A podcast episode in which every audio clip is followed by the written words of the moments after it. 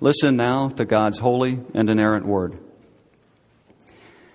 He also told this parable to some who trusted in themselves that they were righteous and treated others with contempt. Two men went up into the temple to pray, one a Pharisee and the other a tax collector.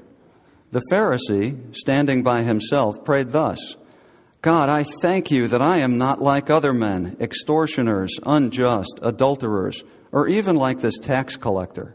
I fast twice. Please take note of who is forgiven in this passage. Listen now to God's holy and inerrant word. Would not even lift up his eyes to heaven, but beat his breast, saying, God, be merciful to me, a sinner. I tell you, this man went down to his house justified rather than the other. For everyone who exalts himself will be humbled, but the one who humbles himself will be exalted. Now they were bringing even infants to him that he might touch them. And when the disciples saw it, they rebuked them. But Jesus called them to him, saying, Let the children come to me, and do not hinder them, for to such belongs the kingdom of God. Truly I say to you, whoever does not receive the kingdom of God like a child shall not enter it. Father, we come before you this morning bringing these tithes, these gifts, and these offerings, um, expressing our tremendous gratitude towards you. For you have given us your only Son, Jesus Christ. And you have blessed us with everything that we have in this life. So we are simply now returning to you what you have first given to us and asking that you would use it in this world in order that the kingdom of darkness would be pushed back, in order that your kingdom would be revealed in the wor- world, in order that the wonderful good news of the gospel would be proclaimed to all the nations. And Father, as we ourselves prepare now to sit beneath your word, Father, we pray that the gospel would be proclaimed to us because we are people who need it. As we think about coming together, we gather together as one body to worship, but we all come from different places in life. And some of us come through these doors immediately and profoundly aware of their fallenness and their brokenness, and others come through triumphant. Some come hurting, and some come comfortable, so comfortable even that we fail to at times realize how unbelievably dependent we are upon you for everything, even the very next breath we take. Some come convinced and others unconvinced, some full of joy and some stricken with despair, some happy and some angry, some who appear very good and those who appear very bad. But however we come this morning, Father, we pray that you would take us to the feet of Jesus, take us to the foot of the cross, that we would be reminded together that though our symptoms are different, though we face different things right now, this very day, we really are all the same because we are all far more broken than we could ever imagine. And so we need to be reminded today of the good news of Jesus that though we are far more broken than we can imagine, we are also far more loved, far more secure, far more approved of than we could have ever dreamed possible. So take us to the foot of the cross, we pray. In Jesus' name, amen. Please be seated.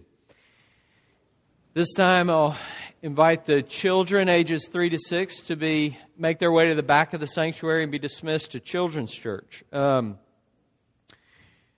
this morning, we are actually finishing a series that we've been in for several months now. This a series on the parables that Jesus told and are recorded for us in Luke's gospel. And I purposefully wanted to end with this parable. Um, and it's because I think that this parable that Jesus tells, I think it really hits the deepest and rawest nerve in our lives. Um, if you look, verse 9, we see that Jesus told this parable to people who are trusting in their own righteousness. And then in verse 14, at the end of the parable, he tells us that this tax collector went home justified. Okay? One is a noun and one is a verb, but it's the same exact word in the Greek. You know, righteousness and justification, good, great biblical words. But let, us try to demystify it just a little bit um, and talk about maybe more words that are more common to us and feelings that are more common to us because deep down in the core of our being, I would argue that we are all desperate to know that we matter. Right? That, that we're significant, that we have value, right? We are desperate to know that we're okay and that we're approved of and that we're loved and accepted, to know that we, we measure up and that we're enough. You know, Hollywood and ESPN and videos that go viral on your Facebook feed, um, they know this about us. They know how to play the strings of the rawest and deepest nerves in our lives, right? I mean, sports movies, eh, you may be different, but they get me every time. I mean, Hoosiers, Rudy, The Natural, um, Remember the Titans, whatever it is. I always tell myself in sitting down to watch one of these movies, okay, hold it together. Don't cry. Um, you know, don't tear up, whatever. Um, but you know, when that underdog is validated, right? Triumphant and approved and accepted, it just gets me every time, right? And I can't help it. They know how to hit my deepest and rawest nerve. Viral videos, oh man, uh, of the um, autistic child. Remember this video where he scored like 25 points in a basketball game and the crowds were going wild? I mean, I see those videos and I have to like check myself. Are you, do you think you can handle this today, Nathan? Um, this is going to be big. It's going to get me. Or maybe your deal is love stories, right? That, that shy, awkward girl who's finally noticed when her true beauty shines through, right? And, and she's not only noticed in that moment, but she's loved and she's accepted. I mean, there's a reason these viral videos and these stories and these movies they get us, right? They provoke such deep emotion in us.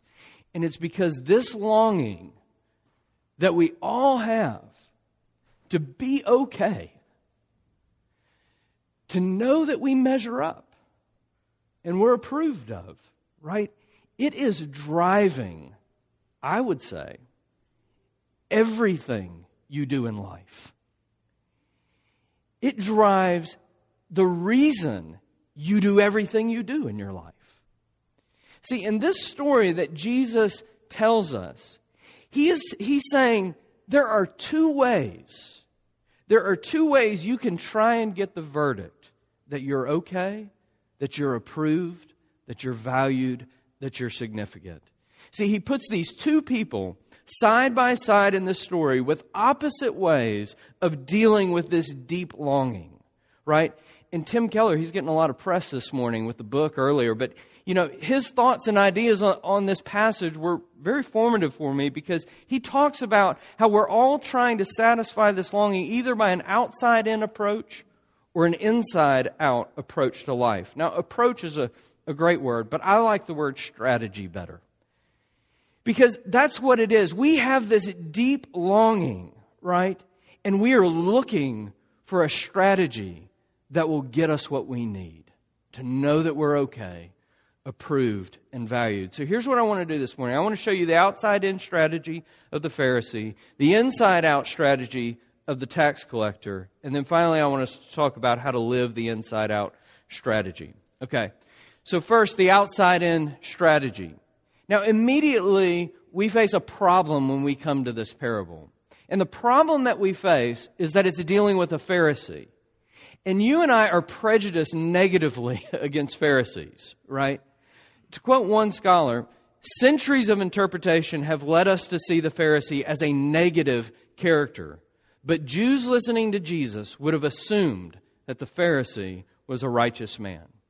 You know, to feel the impact of this story that Jesus is telling, you have to put away your prejudice. Right? Rome had taken over, right? Liberal, polytheistic, oppressive Rome was the occupying government of this time. And the Pharisees, they were the conservative reform movement, right? I mean, they were the Bible believing, conservative, family values driven, right? Small government advocates, um, fighting for prayer in schools. That, that was this group, right? There is no argument in this parable that this man was doing anything other than what he said he was doing. He was not stealing from people. He was not abusing people with his power. He stood up for the cause of the oppressed. Right? He was a faithful husband and he was very generous. But he is an example in this parable of someone who is working the outside in strategy. You see it in the story, right? He, see, he's measuring external, isolated activities in his life, right? He didn't say, Thank you, God, that I am becoming more patient, that I'm becoming more kind and more loving. He didn't say that because that's character stuff. And he's not talking about character. He's talking about all the things he is doing and not doing. Right? He uses the word I five times in his short little prayer. It's all about his performance. This is the outside in strategy because I have done all the right things and avoided all the wrong things. That should ease my conscience. It should give me peace, right? I mean, now I should feel better about myself. I should feel approved and accepted and valued because, well, just look at my resume, right? The outside in strategy. Now, before we move on from this point, I, I want to explore two signs that will tell you whether or not you are living the outside in strategy. And the first sign is that when you work the outside in strategy, you will feel superior to other people. Right? See how verse 11 says he went and stood by himself. He feels so superior in, co- in comparison to all those other people who are beneath him. Right? V- verse 9, he treated others with contempt in his superiority. He thumbs over at the tax collector, right? I'm not like that guy. You know, the outside in strategy, it breeds feelings of superiority and comparison. When this is your strategy, you gossip about other people. You tear other people down to prove your superiority to yourself and other people. You assume that the suffering in other people's lives is deserved. You distance yourself from people you deem to be too far gone or too broken. That's one sign. The second sign is that you elevate your preferences. See, don't steal, don't oppress, don't commit adultery, tithe. The Bible says you should be doing all of those things. But notice how this guy sneaks fasting in there. You know, I fast twice a week. So in the Old Testament, you know, fasting was commanded, but it was commanded only one time a year on the Day of Atonement. This guy is not fasting one time a year. He is fasting 104 times a year. He has elevated not the law, but his preference. See, our elevated preferences are a sign that we are working the outside in strategy. We have all heard people, sometimes subtly, sometimes not so subtly, boast about the way they have decided to educate their children. And I have heard it from every side of the track. We send our kids to public school. We send our kids to a Christian school. We homeschool our kids. You know, this is why I have encouraged a number of you privately to never talk about what you do with your kids' education. Because if you think the Bible is clear one way or the other on this issue, you are not reading your Bible very well. It's a preference that you have elevated. And the reason you talk about it so passionately, and the reason some of you are getting ticked off at me right now, right? It, getting angry and getting defensive is because you have turned a preference into a cause of morality. And you are working outside in. it makes you feel better about you. You know, we do it with our worship too. To clap or not to clap? That is the question, right? To say amen or to not say amen. To be expressive or not be expressive in our worship. To play fast music or to play slow music. To use a piano or an organ or to use guitar and drums. You know this. You know this, right? Those preferences get elevated to the place of morality. And the Bible says nothing about it. But it makes you feel righter. It makes you feel righteouser. Or what that's not a word. But more more righteous than others. Or, or maybe it's how you dress for Sunday worship, or your political views, or whether or not you let your kids go trick or treating. I don't know what your deal is, right? It could be anything. The point isn't what, the point is why we do it right? Because we are seeking to satisfy this longing that we matter, that we are approved, that we measure up, and we're arguing with our hearts from the outside in. Look at what I do. Look how we do it. I think the most quoted line that I hear from Anchorman um, is when Will Ferrell's character, Ron Burgundy, he's talking to Christina Applegate's character, uh, Veronica Corningstone. And see, he really wants to impress her, right? And so he says, You know, I'm kind of a big deal. Um, right? He, he, says, People know me. Um, I'm very important. I have many leather bound books, right? And my apartment smells of rich mahogany, and on and on. Um, and it's funny and we laugh at it. And the reason we laugh is because the only reason anyone would ever say, I'm a pretty big deal is because deep down, he knows he isn't, right? He is trying to convince himself and others that he's a big deal, that he matters, that he's valued, that he's significant. You know, we need to let people know, right? Help them subtly, right? Discover the things that we, we've been doing and how well we performed and how much money we gave and who we served and the time you volunteered. And if we don't do it out loud, we do it internally. We argue with our approval needing, righteous, righteousness craving hearts. You must be lovable, accepted, and approved. Just look at your resume. Why does the Pharisee have to pray out loud? Because he is arguing with himself, with others, and with God. He is trying to convince his approval needing, righteousness craving heart that he's okay. And he's arguing from the outside in. Okay, second, the tax collector in this story, he shows us the inside out strategy. Okay? And we get more of a description here of the tax, the tax collector's posture, right? He's standing far off, his eyes are looking down, he's beating his chest, but look how much shorter, how, more, how much more simple his prayer is in verse 13. God, be merciful to me, a sinner. Now, I, I guess it makes for awkward reading in the uh, English translations, but it's important to know that the Greek, in the Greek, tax, the tax collector here uses a definite article. It's the word the. So, what he really says here is, God be merciful to me, the sinner. And immediately, you see the difference between these two characters because there's no comparison to others, right? And there is no list of activities. Because you see, he is saying something even more than I am a sinner, and here's a list of my sins. He is confessing, This is who I am, down at the core of my being. I mean, sin to him was not a list of activities that he had done or not done. It was a disease like gangrene spreading death and decay from his heart, infecting everything that he did. That's how he saw himself. You know, tax collectors were not nice people, they were not moral people. He was a traitor to his own people, and he was unjust, and he was greedy, and he abused and he victimized people with his power.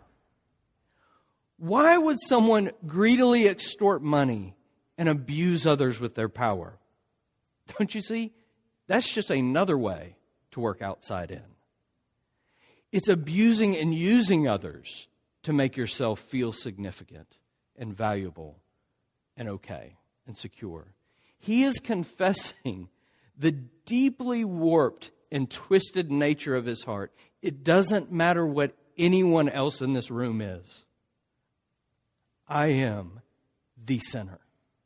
My problem is not external, but internal. So, what does the sinner pray? He prays, God be merciful to me. Okay, last Greek reference for the day. The word for mercy here is not the usual Greek word for mercy. The word used here only shows up in the New Testament four other times as a noun, and only one other time like this as a verb. And the, and the word is hilaskomai, right? And it means very specifically to make sacrificial atonement. And see, this is the inside out approach. This is the inside out strategy, right? He isn't saying, give me another chance. He isn't saying, I'll try harder next time. He isn't saying, I'll improve my checklist. He isn't saying, I'll fix myself if you give me enough time. He is saying, I am a sinner through and through, and therefore, God, I need you to make sacrificial atonement for me. In other words, for me to get the, ex- excuse me, for me to get the acceptance and the approval. For me to get the okay that I measure up, right? I need you to accept a life and a death in my place. Why? So that I can be okay, even though I know I'm not okay. Right? Here's the only other place in the New Testament. excuse me, I'm sorry. Hmm the only other place in the New Testament where that this verb hilaskomai is used. It's in Hebrews 2:17 where the author he's talking about Jesus and he writes this. For this reason Jesus had to be made like them, fully human in every way, in order that he might hilaskomai, make atonement for the sins of the people. The inside out strategy says, I'm desperate for approval to know I measure up and that I'm accepted I know you're getting annoyed.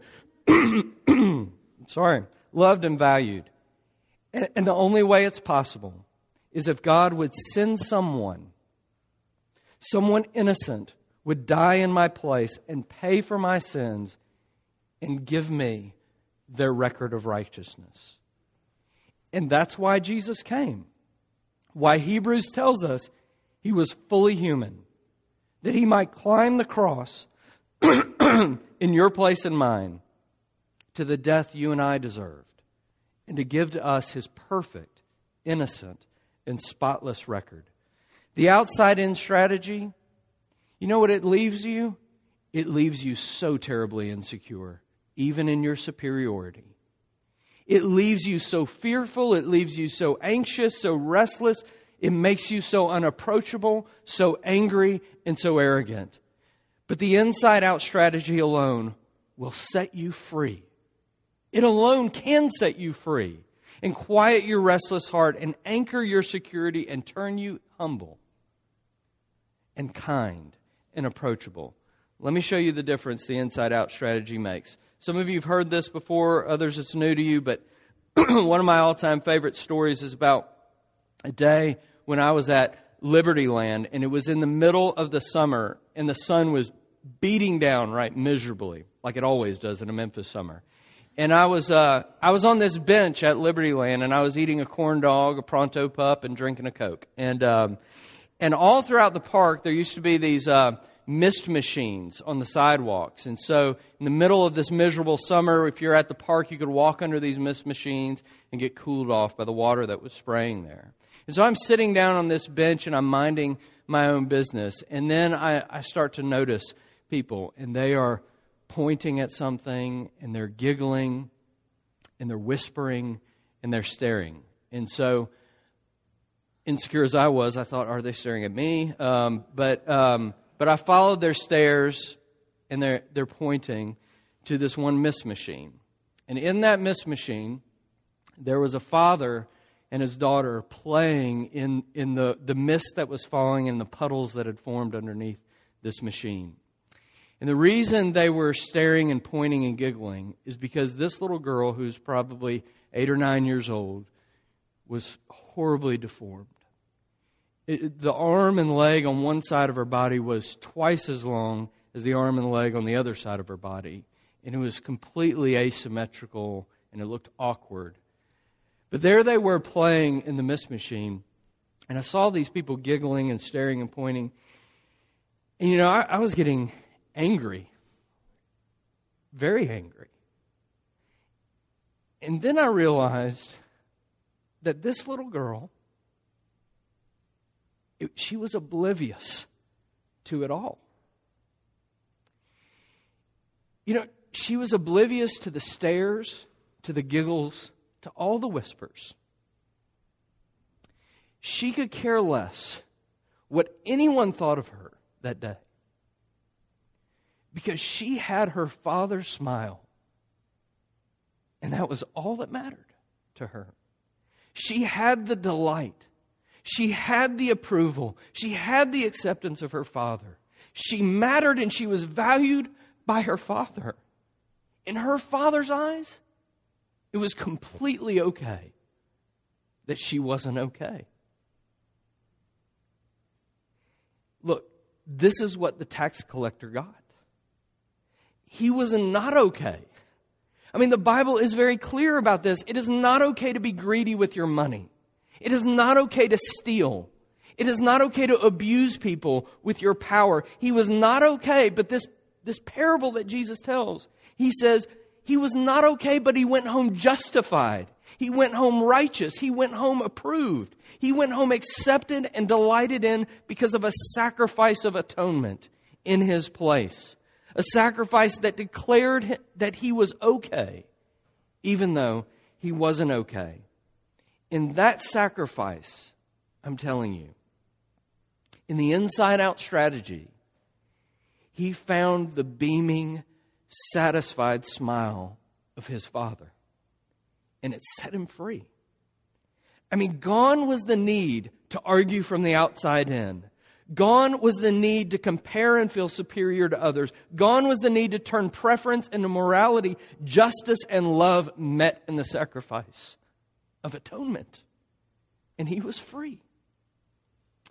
Okay, last, and very briefly, how to live this inside out strategy. Verses 15 through 17 in your passage, they don't look like they belong with this parable. But I want you just to imagine for a second that Luke knew what he was doing when he put those verses behind this parable. Right?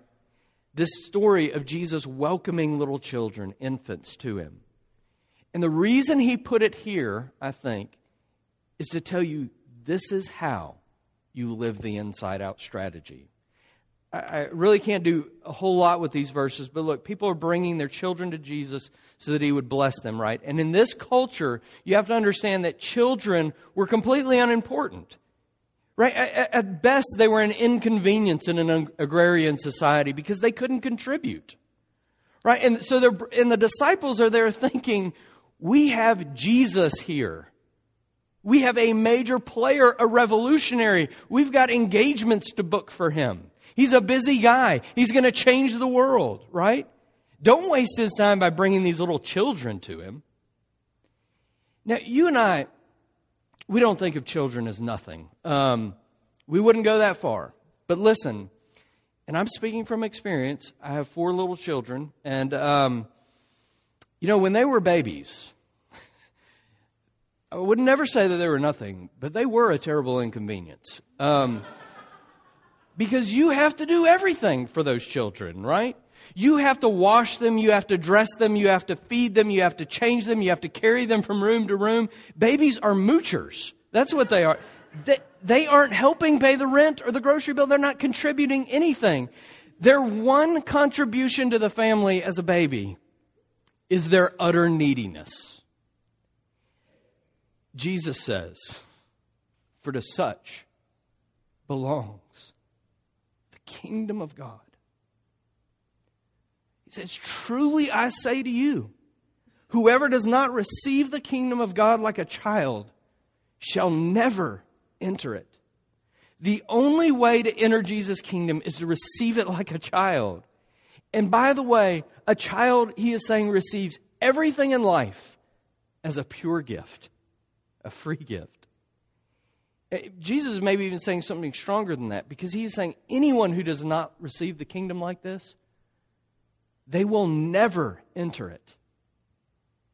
See, your good behavior can't get you a foot in the door, but your bad behavior can't keep you out either. It's a free gift for those who see their utter need. That word hilaskomai, it means sacrificial atonement. It's only used six times in the New Testament, but it was, it was also used in the Greek translation of the Old Testament. And in the Old Testament, it referred to the mercy seat on the Ark of the Covenant. This place on the Ark of the Covenant, on the top of the Ark.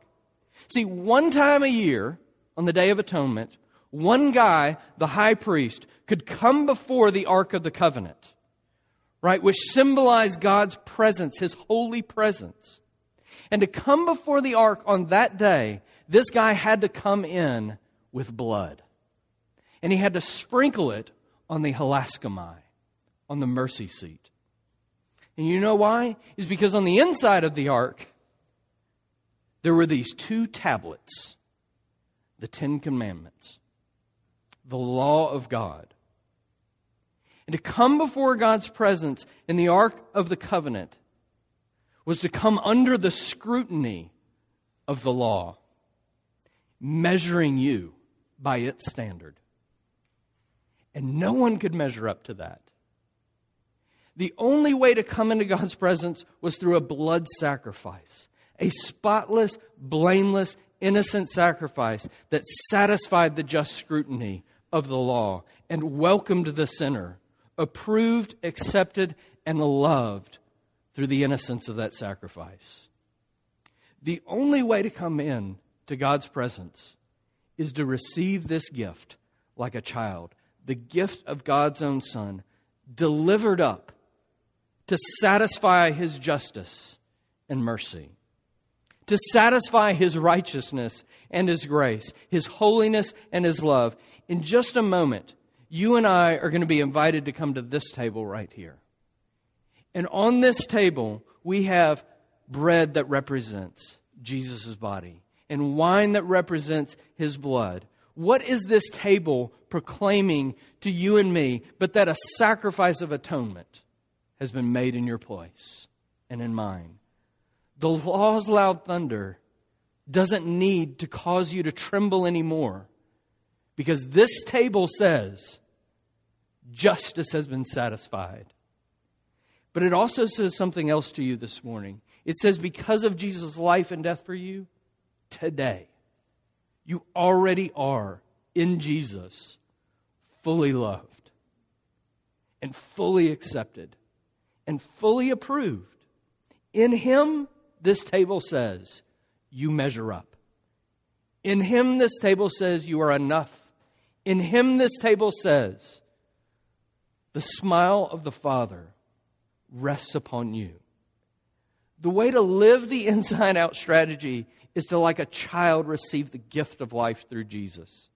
And the way to come to this table is like a needy dependent joyful child receiving the gift of Christ's body and blood.